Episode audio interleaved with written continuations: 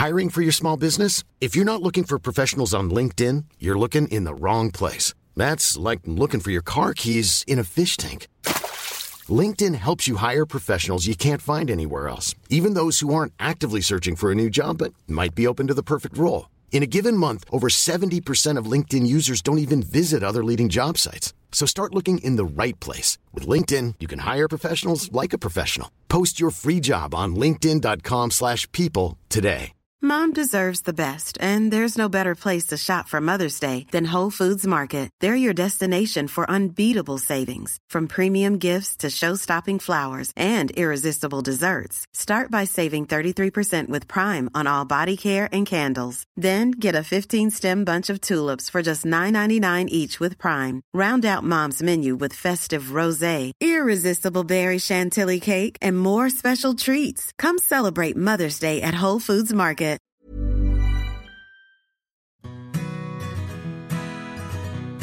Hello and welcome to the Parenthood. For many of us, this year so far has been tough. As parents, we've had to cope with the fear of a pandemic, the uncertainty of what life will look like, the pressure of educating and looking after our children full time, and the disappointment that the things that they've been looking forward to parties, holidays, the end of term have all been cancelled. Many of us feel, in spite of knowing it's not our fault, that we've let our children down. But my guests today have a different view about what children really need in life. Dr. Bettina Hohnen and Dr. Jane Gilmour, both clinical psychologists who specialise in working with children and young people, are the co authors of The Incredible Teenage Brain. Talking during lockdown, they say, it's not trips to the cinema, the holidays, or the shopping, all of which we can't give our children right now, that will make them happy and resilient in life. You have the greatest gift of all in the palm of your hands, which is your attention and willingness to be with them and in all their feelings this lockdown. Bettina and Jane, thank you so much for joining me today. I read this article and I was like, I have to have these guys on the podcast. the brain is something that really fascinates me because it perplexes me how my children come up with these things and behave that way. I'd love to understand a little bit about brains because I think I'd always assumed a brain is a brain and of course it develops but I think it's really useful to understand how a child's brain and possibly a teenager's brain differs from the brains that we as parents have. Mm. What, what, what, what do we need to know about the brain and how that changes? Well, I'll take that one. I'm, I'm Jane. You can tell I'm Jane from my Scottish accent, so there's an, identi- an identifiable factor. Well, I mean, it's, it's a really interesting thing to say a brain is a brain, and yes, it is, and it has lots of um, aspects that are the same all the way through development. But there are also two very crucial times where its development is extraordinary, and toddlerhood and teenage years are those two periods of critical development. And it's a time where there's, there's an opportunity to learn at an astonishing speed. It's very soft and respondent to the environment. So that means that whatever is around in the environment, that toddler or that teen will take in with extraordinary capacity. It's, it's a term known as neuroplasticity. So it's in other words, you know, the, you can hear in the word, the plastic capacity of the brain to change and mold in response to the environment. And so there's lots of similarities between teenagers and toddlers, in fact, in terms of their capacity to learn. Their tasks are different, of course. So a toddler needs to learn to walk and to, you know learn to you know toilet independently, for example. But the brain is telling that toddler to achieve that task. So, for example, we know that a toddler falls down on average 100 times a day when they're learning to walk. They fall flat on their face, it really hurts, but they get up and they start again because their brain is driven to learn to walk. And in the teenage case, there are slightly different tasks, you know, becoming aware, becoming independent, self identity. So there, there are lots of different tasks, but some similarities between those two states, as it were. And I think the message for us as parents, whether you've got a baby or whether you've got a teenager, is to think about you being the key part of the environment. So that capacity and that opportunity to learn means that what you do and what you say has a major effect, particularly, I mean, always all through childhood, but particularly in, in teen and toddler years. And it also means that that person or that young person or that toddler is vulnerable. So if they don't get the good stuff at the right time, then there is a vulnerability and a capacity perhaps to have longer standing issues but of course you know this is that's a that's a generalization there are also ways around that of course so i think if we're thinking about teenagers in particular, you know, we were talking about this, uh, um, you know, moments ago.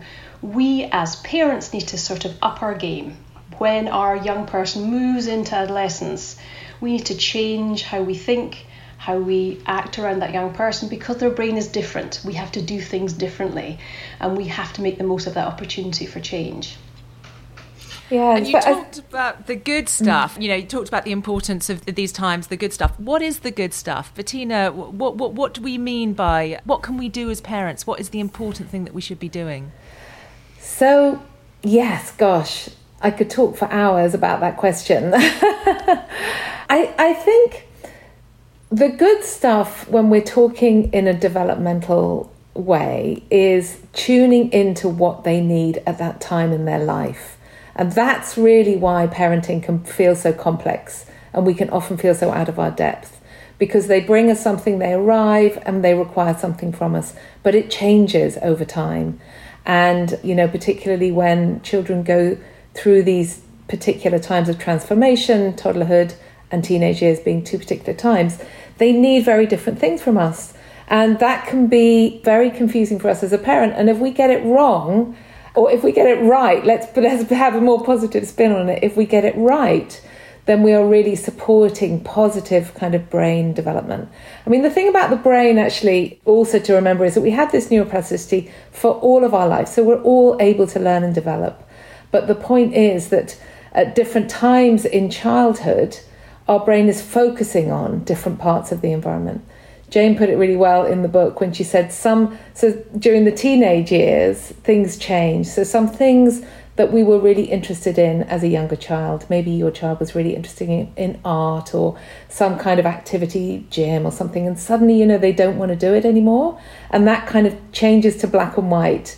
And in Technicolor are these other things. It's like friendships you know, that becomes so much more important about autonomy, you know, all of the things that, that teenagers are doing.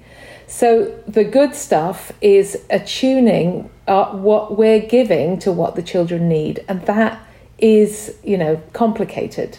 But that's and it's not a one size fit all either. It's not like it's we can really say not. your children will need this. You know, you read the parenting book and it says this. It's more about us being detectives and working out what they need presumably. Absolutely, which is probably why there are so many hundreds of parenting books. Everyone's looking for a manual, right? Can you just give me a manual and tell me how to do this? There isn't yeah. a manual. But what we do know, and I think what this article that you picked up on is, is it really helps us to understand, is that we know a lot about what children need. So, what we can do now, and well, I don't think a lot of this was available to our parents, we have a lot of kind of psychological research that helps us to understand a, a kind of process by which we can read our children's need, if you see what I mean. Yeah, absolutely. Mm. One of the things you talk about is attachment and attachment theory, which I'm quite ashamed to say I never really sort of understood exactly what it was. Could you talk a little mm. bit about what exactly attachment theory is and why it's so important to yeah. children, especially in these in these parts of life? Yeah, so don't be ashamed. It's a it's a psychological term. So it's really over the last 80, 80 years or so, developmental scientists have come to understand that children need at least one attuned caregiver to consistently read and respond to their emotional needs. So that's what they need. It's not a luxury, it's actually an essential requirement. And it was John Bowlby in this country, actually, in about the 1930s, who put this, this theory together. And studies have gone on to show time and time again how these important attachment relationships, they call them, our kind of attachment style that we get from our parents, predict success in so many ways in life, not only to do with our emotional and psychological health, but our relationships, our success, you know, in the work that we do, our kind of goals, how we achieve our goals in life. It seems to be crucially, crucially important. So, this caregiver kind of helps the child they do many things, but they help help the child to understand what they're feeling and teach them over time that emotions, difficult emotions, are tolerable. And I think so. The in the article, one of the things we talk about is circle of security, don't we? Mm. Which is this parenting program that's been put together by three psychologists or psychotherapists from the states. So Kent Hoffman, Glenn Cooper, and Bert Powell. And I want to mention their names because I just think it's So amazing what they've done, the work that they've done.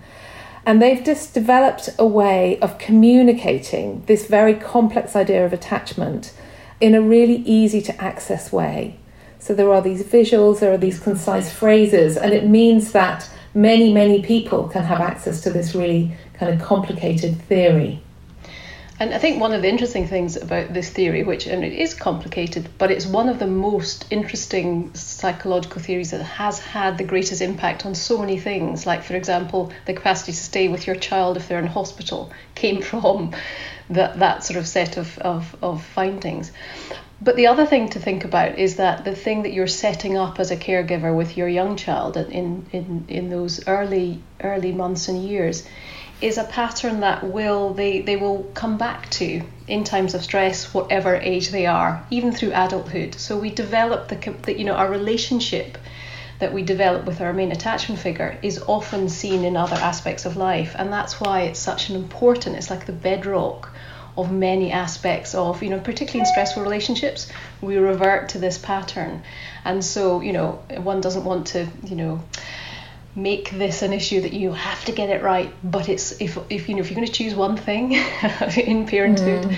this this attachment style would be would be your you know a, a wonderful priority because it has such a lot so many implications throughout development yeah, you talk about the parent, the idea of a parent being an, an, emotional battery charger, which I thought was, I really loved that kind of concept. It puts it into the sort of 21st century, but it, it absolutely makes sense. I find, you know, I found during lockdown, I've had more time just to be that emotional battery charger, just sit and listen and often do nothing with my children.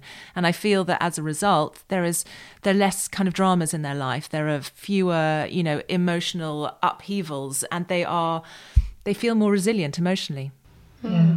And it's exhausting, I think, as a parent, though. I'm interested, you know, about, you know, if you are the battery charger, you've got to find your your energy from somewhere else. And it's a wonderful thing to do. And as the adult, that's our job. But also to recognize as a parent, you know, it, it takes some energy and some thinking. And so, you know, to look after yourself in that way. It does, but it's quite empowering to see the effect because it is really positive. You know, you it's difficult to be with their feelings as they their feelings become a bit more complex. And you know there's this idea that we as parents want to fix things. You know if they have a conflict in fr- friendship at school that we're like right we're going to go in and resolve this and we're going to work out why she said that mean thing to you. But actually that sort of understanding that that is not the solution but that that that that realization that we can talk about these feelings and that actually everyone has these I, I talk to my children a lot about not about my feelings but I, I talk to them about when I was a child and the issues that I had and the embarrassing things that happened to me and the silly things that happened to me and the upsetting things that happened to me because I think it's quite an important process that they see someone who like they feel has their their stuff together as as children do to parents. But you can you know emerge from these these difficult times. And i feel that's quite a good way of showing them that you know it's not the end of the world when you know they, they get you know the friend doesn't want to invite them to the birthday party even though it it seems that at the time. Yeah. No absolutely. That's so important what you're saying there and this idea of being with, it's not just physically being with, as you've picked up on, it's about our ability to kind of commit to it's accepting and validating whatever our child is feeling, be that good or bad, be that painful or pleasurable, you know, be that exciting, you know, scary, whatever it is. And one of the concepts in Circle of Security is this idea that we have to organize our children's feelings. Children do not learn to organize their feelings by themselves. They need an adult alongside to learn how to do that first. We hold it for them.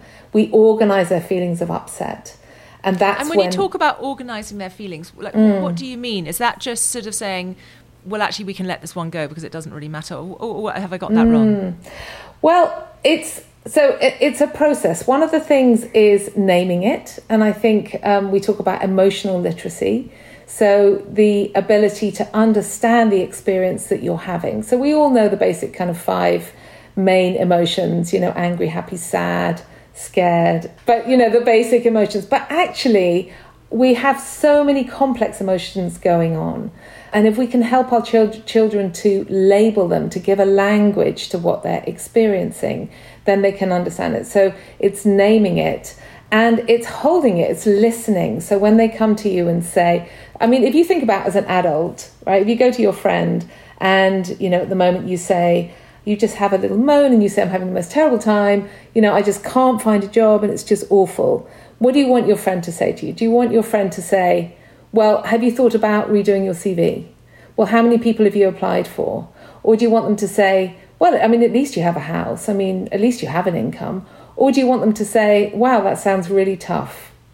I, I can see that that's something that's really worrying you. You know, it's just a difference of are you trying to kind of fix it or resolve it and move through it quickly, or are you willing to say, I can to validate, to like empathize, to truly come alongside and go, that sounds like something you're really worried about. Selling a little or a lot? Shopify helps you do your thing however you cha-ching. Shopify is the global commerce platform that helps you sell at every stage of your business. From the launch your online shop stage to the first real life store stage, all the way to the did we just hit a million orders stage. Shopify is there to help you grow. Shopify helps you turn browsers into buyers with the internet's best converting checkout. 36% better on average compared to other leading commerce platforms because businesses that grow grow with Shopify. Get a $1 per month trial period at shopify.com/work. shopify.com/work. Planning for your next trip? Elevate your travel style with Quince. Quince has all the jet-setting essentials you'll want for your next getaway, like European linen, premium luggage options, buttery soft Italian leather bags, and so much more. And is all priced at 50 to 80% less than similar brands. Plus, Quince only works with factories that use safe and ethical manufacturing practices. Pack your bags with high-quality essentials you'll be wearing for vacations to come with Quince. Go to quince.com/pack for free shipping and 365-day returns. And do you feel that, like today, when we have social media and this kind of constant cult of perfection, where we kind of have to be the best versions of ourselves the whole time, and that's what we're seeing on you know, much more intimately? You know, first thing in the morning, people look at Instagram or whatever, TikTok, whatever they're looking at, and they see this bright, shiny, p- perfect image of their friends. Do you think the feeling that we can't, we shouldn't be feeling sad or angry or frustrated or like we're a failure is less acceptable to a generation of sort of our generation of people that engage with social media than it was potentially for our parents' generation, where we didn't have that added complication? Or is that just me trying to blame social media for yet another thing? I think it's an interesting question, actually. Although I do think, interestingly, we know that some, some major studies have looked at mental health across the nation. And what they found is there's probably a decrease in the stigma about saying, I don't feel good and I feel bad. And I, I, think social media does have some wonderful things to offer. I think it's got some potential, you know, areas of difficulty, as you know, as I'm sure we all agree. So actually, I wonder about, you know, there is there is a hashtag about the be kind, and you know, there's hashtags that do somehow start to push towards the idea that we're imperfect. I think it's always a version, so I think we have to be, a, a, you know, aware of that. And I think that's one of the wonderful things you can do as a parent to talk about this as a version of somebody. But I actually think there is a move towards societally that the stigma about feeling bad and imperfect is actually somewhat dropping off. I think there are other issues to, to address. But that idea about organising is really important. It's about asking your child to put everything out on the table and say, look, just keep talking. Tell me what it is. How are you feeling? What's happened. So you can sort out you know what's a feeling what's a wish what's a what's a hope. This is a complicated this is me at my ugliest this is me at my jealous mean i'm sad because my friend had good luckness. But i'm going to show you as a parent i love it all unconditionally. Give me the lot and i will be here. And that's really what you're saying as a parent by that being with concept. Whatever you've got, I'll be here. And that's a wonderful thing to offer your child, whatever age they are. And those emotional intensity uh, experiences that a teenager will have will be particularly valuable then for a number of you know, reasons that we can talk for hours. Bettina and I often talk for hours about this. issue. It's what we do. But I think it's a really it's a really valuable opportunity to think about it that way. Mm. And that you, I suppose, also that you're interested in them too. I think as as human beings, we often feel guilty about that sort of emotional download of, you know, if you go and speak to a friend and, and you're having a tough time, you think, oh, I don't want to put all this on you. But I think as a parent, just sort of signaling to them that you've always got time for them to listen and it's not mm. boring it's your biggest sort of pleasure in life that they confide in you and actually that is i always find when a, a friend talks to me about something that's happening that's tough in their life it's it, it is actually a real compliment that they value my friendship enough to to present this imperfect version of themselves to me. I find it a real accolade, actually. Mm, yeah, absolutely. Yeah. I think it's very, you know, it's, and, and it's a great thing to say. Even if you don't know what to say, you can always say, "I'm so glad you told me." Give them the signal that it's good to talk. Whatever it is you're bringing, bring it home. You know, we always say, "Bring your mistakes home. Bring your, bring your mm-hmm. every aspect that you've got. Bring it home because I'm here to to hear it." So this yeah. idea of being with, how does it work with toddlers? Because obviously they have fewer words, they have you know a less of an ability to communicate verbally at least. How does uh, what what would you how would you be with your toddler? What does that involve? Well, so I think you know what it's really interesting when we talk about it because in some ways it's it is deceptively simple and yet it can actually be quite hard to implement and there are various reasons for that so if we take different types of emotion, I think it illustrates it quite well. So let's take sadness, for example. So our child comes to us, maybe a toddler comes to us, they're in floods of tears, they're falling on the floor, and they say, My friend hit me, right? So they're feeling really sad. So as a parent, first of all, we have to if we empathize with somebody, we feel a little bit of what they're feeling. Now, that is painful. If our child is in pain, that is painful for us. So, the first thing we need to be able to do is to kind of manage that ourselves. And we might be tempted to go over to the other child and say, Don't hit my child. Or we kind of look to the other parent, don't we, to say to their parents, Say sorry, or something like that. And that is a trying to make it better, actually. So, these are the things that make it hard. But what it would look like in that moment is to just hug your child and to say, That looks really painful I can really see that that hurt you. Wow, that you know that that's just really tough. That's what being with is. Now, there might be a point at which you talk to the other child. Maybe there's a point at which the other child says sorry. But actually, I don't really believe in forcing kids to say sorry in that moment anyway, because it's completely meaningless. I think if you, you know, I think so. If we now put ourselves in, in the position of the other child, right, the child who hit, that child was feeling angry. Now, can we come alongside anger? So, when we're angry, we often behave in a way that's inappropriate. So, if we see our child hit another child, we want to go up to them and say, Don't hit! That's an unkind thing to do. But also, we're not being with them in that moment. We, and it's really possible to say to a child, It's not okay to hit, but I can see you're feeling really angry. So you're labeling it, you're giving them a, an emotion, an understanding, a language for what's happening. You're not accepting the bad behavior, but you're helping them to understand. Does that make sense? It does. And part of me thinks, I mean, obviously, kindness is really, really important, and attention is something that children crave. Is there not a danger that by indulging them with your attention, that you're encouraging this bad behavior that the child who maybe is really craving its caregiver's attention is going to be incentivized to hit a lot because he knows that whenever or she you know, uh, hits, they get that attention that they're craving, or, or have I got that completely wrong? I mean, you know, uh, the, the key thing here is about allowing them to figure out their feeling. And actually, we know that if you try and squash that or quash it by saying, you know, get out the room, uh, you know, you've got time out or whatever, then actually they are not having the capacity to figure out what it is that's going on. And we know that emotional literacy has enormous benefits, you know, going forward. You know, the capacity to think and have self-reflection as a as a young child or into adulthood is a wonderful task and as a key to sort of well-being in, in a general sense as well as specific mental health protection. So you can do two things at once. You can absorb and consider the emotion and say these are your targets to go forward about you know be kind and you know when you're angry what else could you do?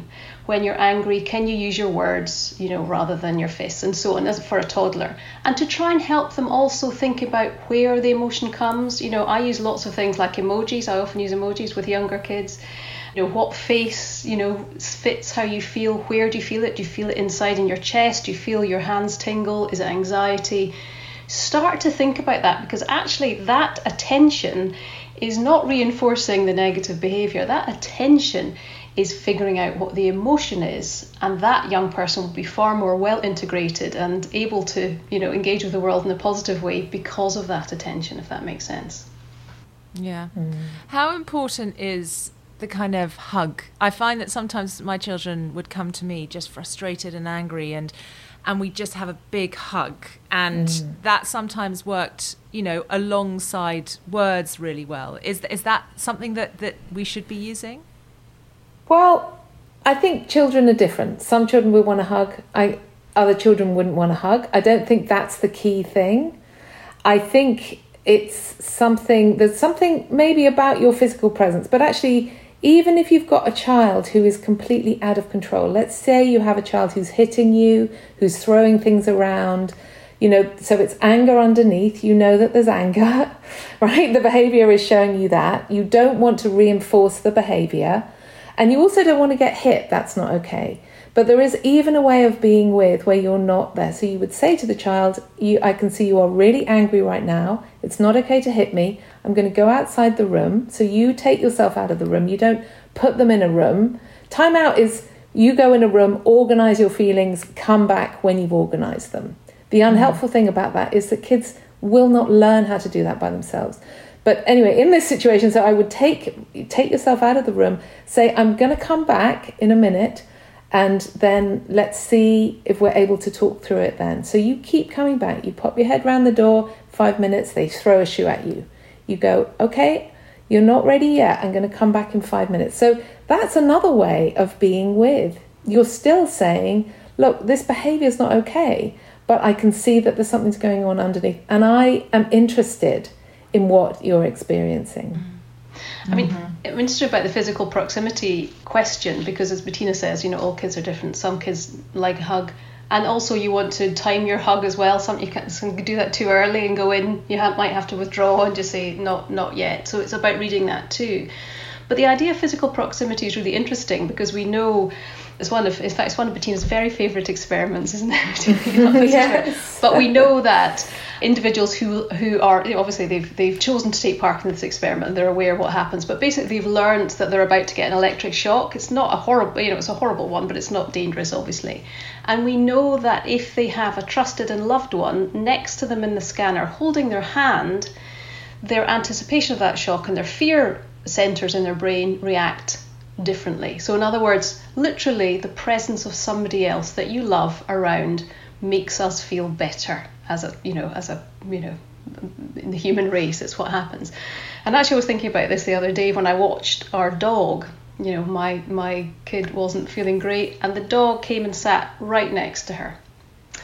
The dog didn't say anything. The dog didn't have capacity to, you know, put their arms around or anything. Just sat right there, and it, you could see the, you know, it's a wonderful thing to watch. You can see that it absorbs because it's just being with, and that's literally. I mean, it's almost, you know, mm. the perfect example of not actually doing anything, just being there, and it absorbs some of that emotion and it forms a comfort. So I think there is something about physical proximity when it's appropriate, as Bettina says I think it has an enormous power, and you don't need to say anything. It's just about being there. You know, I've got you, whatever. Mm. I was just going to say, you know the film Inside Out? Do you know yes, that film? Yes, yes, yes, I do. It's the most wonderful film, and they have the most fantastic clip in it of being with. And so that one of the toys basically has lost something. So you remember Joy is in a blue dress no, joy is in a yellow dress, sadness is in a blue dress. There's a reason for this. Sorry, just tell you the story. So the the toy has lost something. The toy is really sad. Joy comes up to the toy and says, and he's crying. And Joy says, "Oh, come on, you know, let's have fun. Here comes the tickle monster," and tries to kind of cheer him up. And it doesn't work. And then sadness comes along and just sits next to him and says, "That must have been really tough." You really enjoyed that time together. You're going to really lose that thing. The, the toy cries, and then he gets up and he moves off. And I got to tell you, I've got a, a teenage daughter of 20, well, she's 22 now, and it, a, a, few months ago, she was she came back. She'd been out with her boyfriend, and she said, "Oh, it was so irritating. He's really he was really anxious today." And I was really, oh, God, why can't he be like that? And I thought to myself, oh my goodness, my daughter is not able to be with him. So I showed her this clip and she watched this clip and she's a singer and she's written a song. And the song says you needed me to i was in my yellow dress and you needed me to wear blue. And it's such a lovely kind of example of that. Yeah it's just it's just so fundamental to our human experience and we all need it from each other. And because we want to fix things and make things better we often don't give it to each other. Yeah absolutely.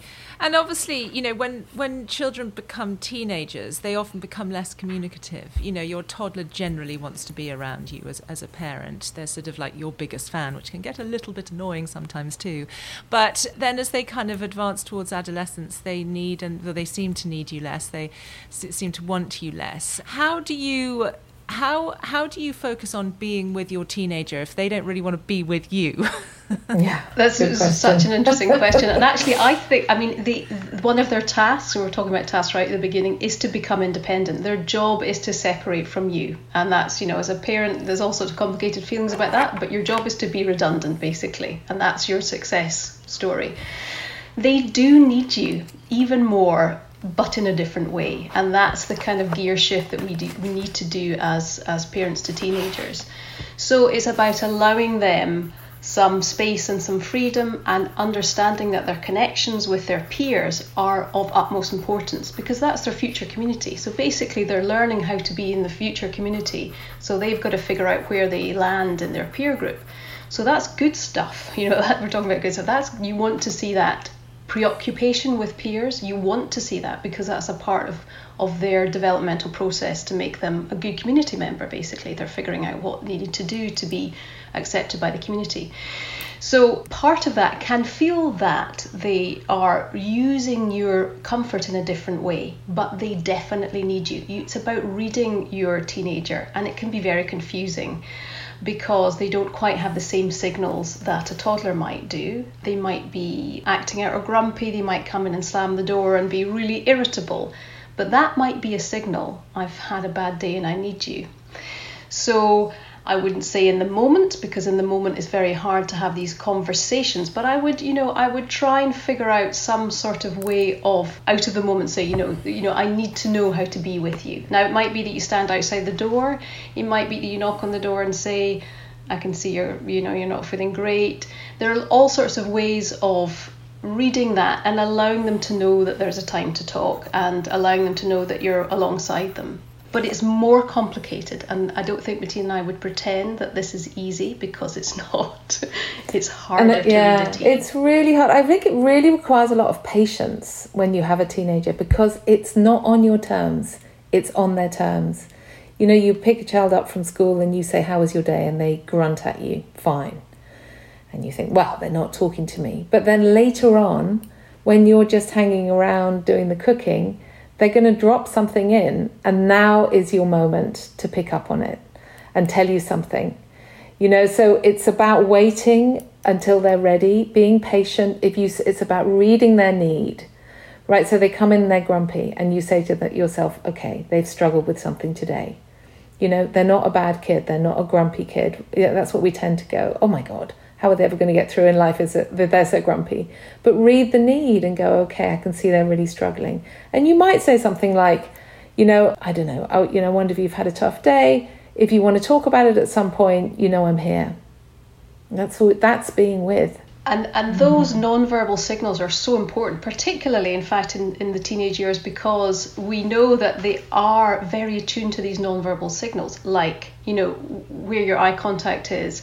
And I think somebody in your, maybe you actually in the podcast talked about putting the laptop lid down when, when their child comes into the room. That's a brilliant signal. Mm. because the teens are so attuned to these non-verbal signals for lots of uh, really interesting reasons that we won't go into now but they are so socially attuned. So if you can show that, you don't have, again, it's not even about what you say, it's your demeanor, turning and facing them. Put your pen down, put your phone down, and just wait. And that's really hard in the you know the fast pace of life, but you you know that will allow them to know that you're there and that you're ready to listen.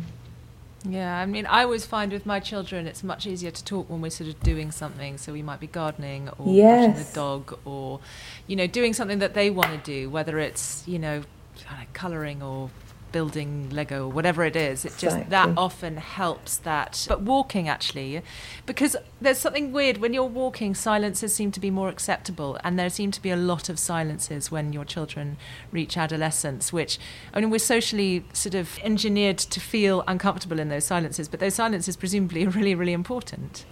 Yeah, and also, and driving is another one, particularly with teens. I mean, I would drive my kids anywhere because those were the best conversations because you don't have the distraction of all of these social cues that teenagers are so kind of tuned into as they're working out, as their social brain is kind of on fire. They don't have to look into your eyes and, th- and think, what did, what did she mean by that little, you know, when And they she can't blinked. get away either. And they, yeah, no, that's right. They're locked in. Exactly. But you know, tolerating the silence is part is part of being with. And sometimes, Yeah. you know, you know, obviously you don't want to sit in silence eye to eye, and, and you know, but but actually sitting with the silence, sometimes that will give the opportunity to say something that's hard to say. Um, It's a so bit like the dog, isn't it? Yeah, it is like the dog. Our dog's not very chatty. I don't know about yours, but, but you know, and that's wonderful. You know, it's it's got a Well, comfort. it, it, it explains a lot because my children definitely uh, now uh, prefer the dog to me. I feel that there's this sort of circle of like the dog is like constantly clamoring for my attention. I'm clamoring for my children's attention, and the children are clamoring for the dog's attention. But maybe it's that she's better at being with them in sort of silence, and there's that sort of ultimate acceptance, like. You know, she's not going to go, God, I wish you were better at your eight times table. You know, it really doesn't care. And maybe that's the kind of uncomplicated relationship that they're craving. Yeah, and also we have to remember that they care about how we feel. So if our if we if, if our child tells us something and, and we are shocked by it and we show show that shock, that has an effect on them. You know, so we have to be so careful about how you respond when your child says something to you. Because if it's too over the top, then they're going to pull back and go, wait a minute, that's really had a bad effect on them. They don't want to, you know, upset us in any way. They're very, we are the most important thing to them. So that's really true. They're looking at us as much as we're looking at them. I, I sometimes hear parents say, particularly in a therapeutic situation, if a young person says something hard like, I don't want to go to school or I hate my life, they might respond with, Don't say that. They're literally finding it mm. hard to hear something that's painful in their child's life. I mean, for because mm. they love their child, obviously. But literally trying to to to stop the words coming out because it's hard to hear as a parent is something to avoid. And the opportunity to speak and say keep talking keep telling me is is mm. very useful.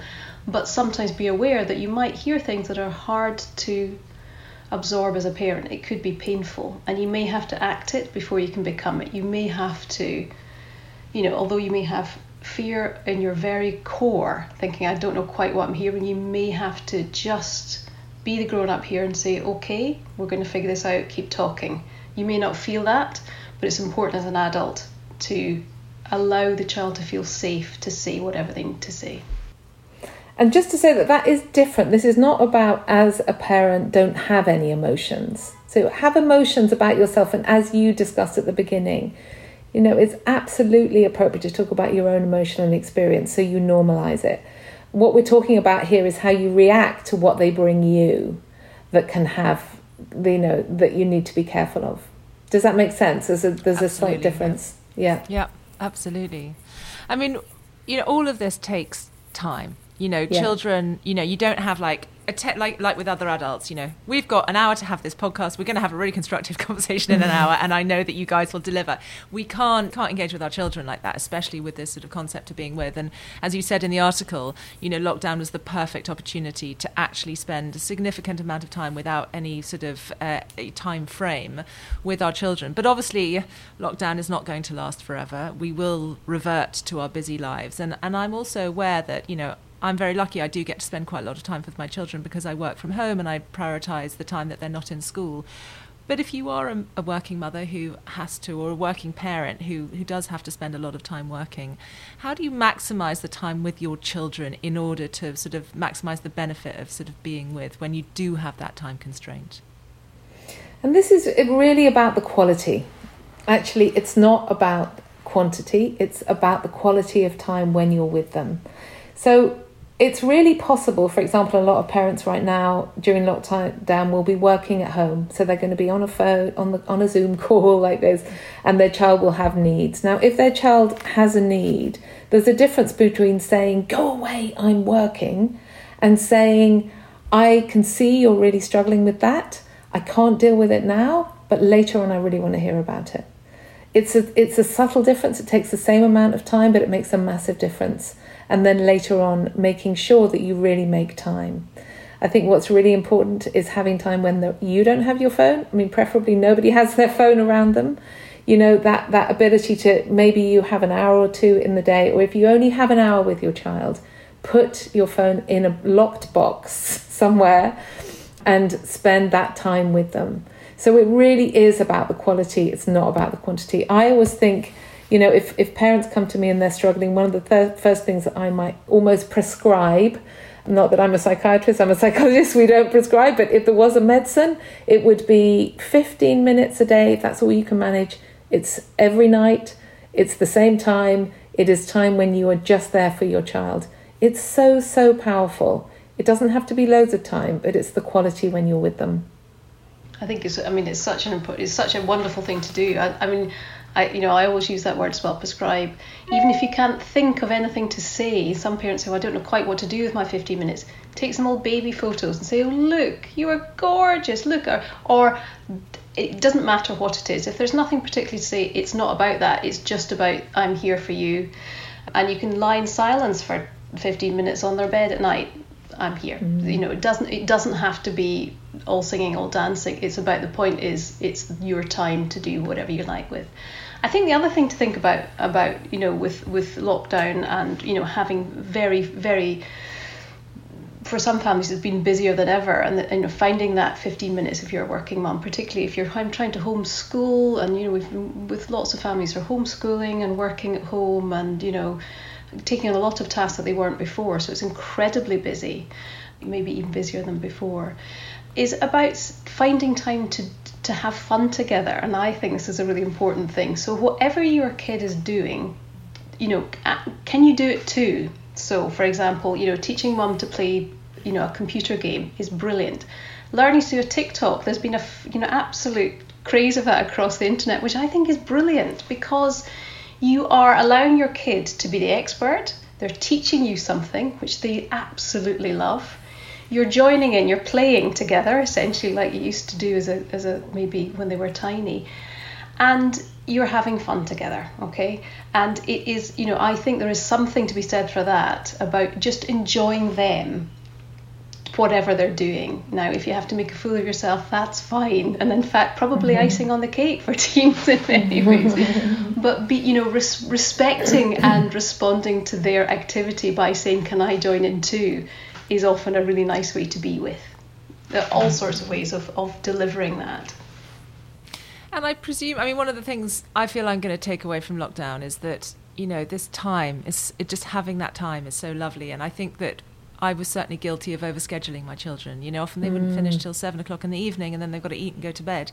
But actually, you know, their their online schooling finished at three, and it meant we had nothing else. There was no you know, I don't know, guitar lesson or netball or whatever it was. And it was just lovely to have five hours at the end of the day where it could be us. And I know that's not possible for everyone if you are required to be in the office. But at the same time, I see so many people, they work really hard because they feel that they need to earn the money to give the kids what they want. And going back to the quote that I read right at the beginning of this episode, what they want is not more holidays and mm. more playstations or whatever it is. It's it is your time and it probably is worth a pay cut if you're in a you know if that is going to be viable you know rather than sort of thinking well they'll never forgive me if we don't take them skiing this year. Mm, yeah.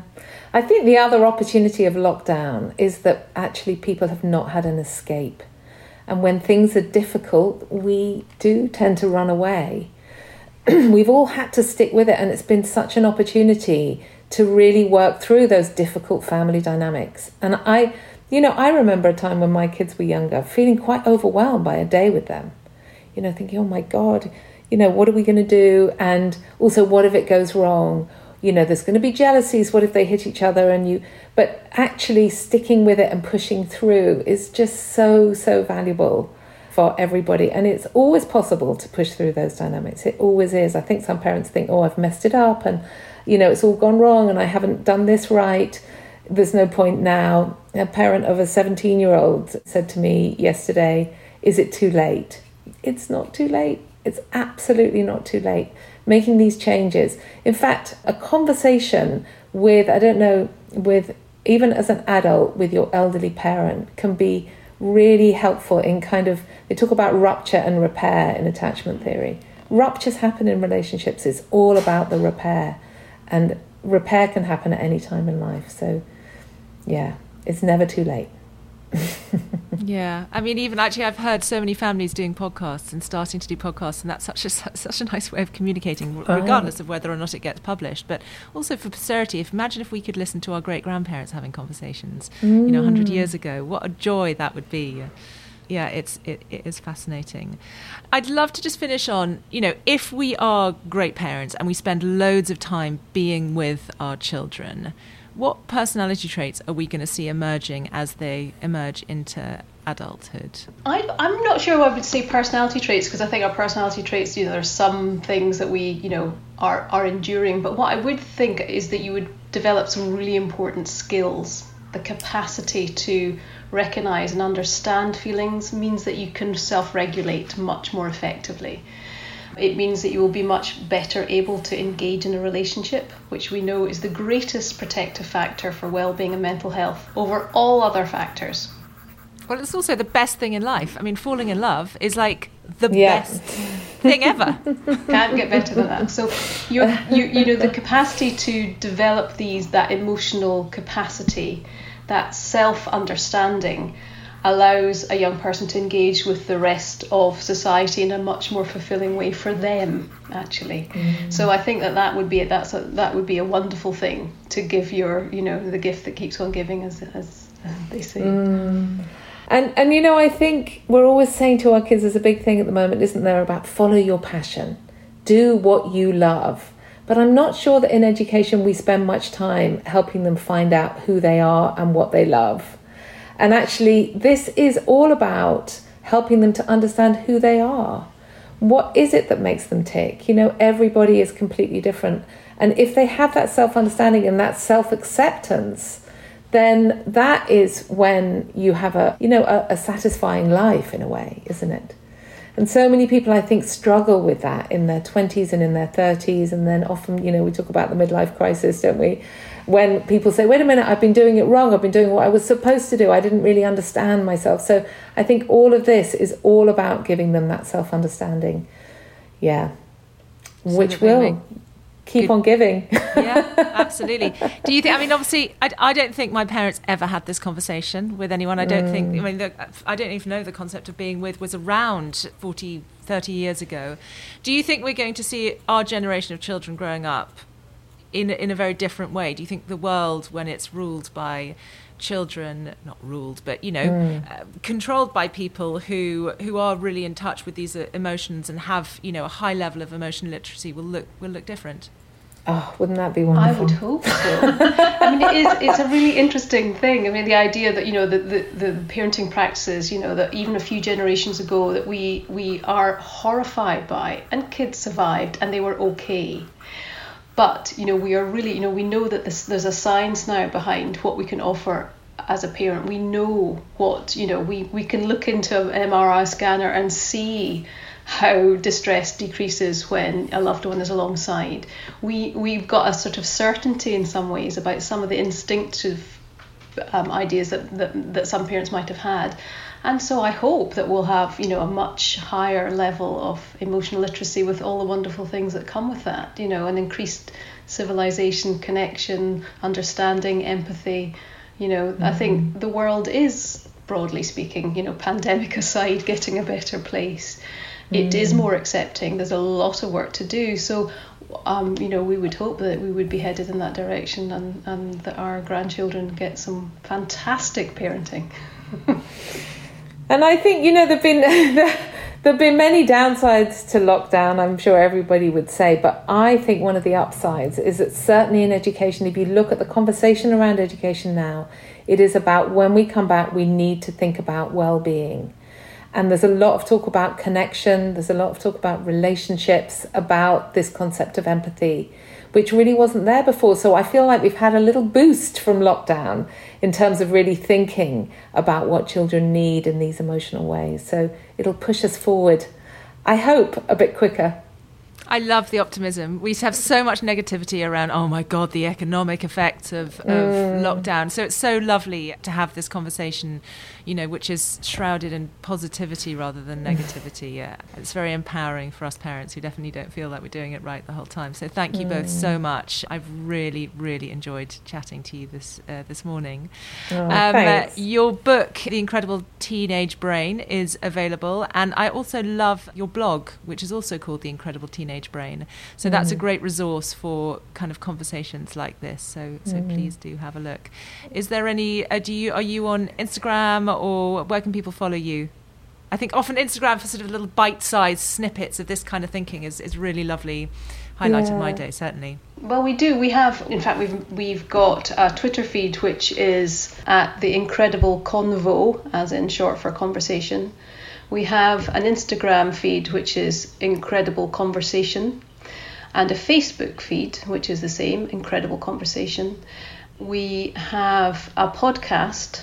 Right now, we're just moving over to Incredible Conversation, but it was Incredible Conversations. We must get that right. We'll give you the proper mm. information because it'd be great for people to, to listen to our podcast, which is essentially this. This is Bettina and I talk and sometimes we record it and make it a podcast and sometimes we, it's just what we you know we, we talk all the time about this so we we do that and our website bettina is that now incredible conversation yeah so we're moving it all over actually to incredible conversation because you know we, we've written a book about the teenage brain we're writing another book which is about kind of preteens about how to strengthen this your relationship with a preteen and also about kind of other kinds of connections so yeah it's, it's I, a, I really need that book before my child gets into the yeah. sort teenage. So hurry up and write that book. Our deadline really is Christmas, and we are focusing well on, on our way, let's say. we are.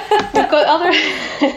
we did have a meeting with our editor yesterday. She asked how it was, and we said we had to go, but we could meet. we ran out of time, unfortunately, to talk about the progress. But we'll get there. We we wrote the the last one in a very concentrated time, we'll do the same thing. Well, I can't wait to read it. And maybe when that's out, you'll come back onto the podcast and we can have a conversation about preteens. Because actually, I think that's often a, a, group of, of children that get overlooked. You know, there's the sort yeah. of toddlers and then the children and then the teenagers. And it's, and oh, I think, you know, the preteen and, is, yeah. is quite challenging. And it's a, yeah, but, and it's a great opportunity to set things up for when the teenage years come and it's more complicated. So, Oh, Marina, thanks so much for having us. I've really enjoyed talking to you. I can talk so all lovely. morning to you both. So yeah. thank you so much. Um, and thank you all for downloading another episode of The Parenthood. You can subscribe, rate, and review us wherever you get this podcast from. You can also follow me on Instagram. I'm marina.fogle. But in the meantime, from Bettina, Jane, and me, thanks for listening and goodbye.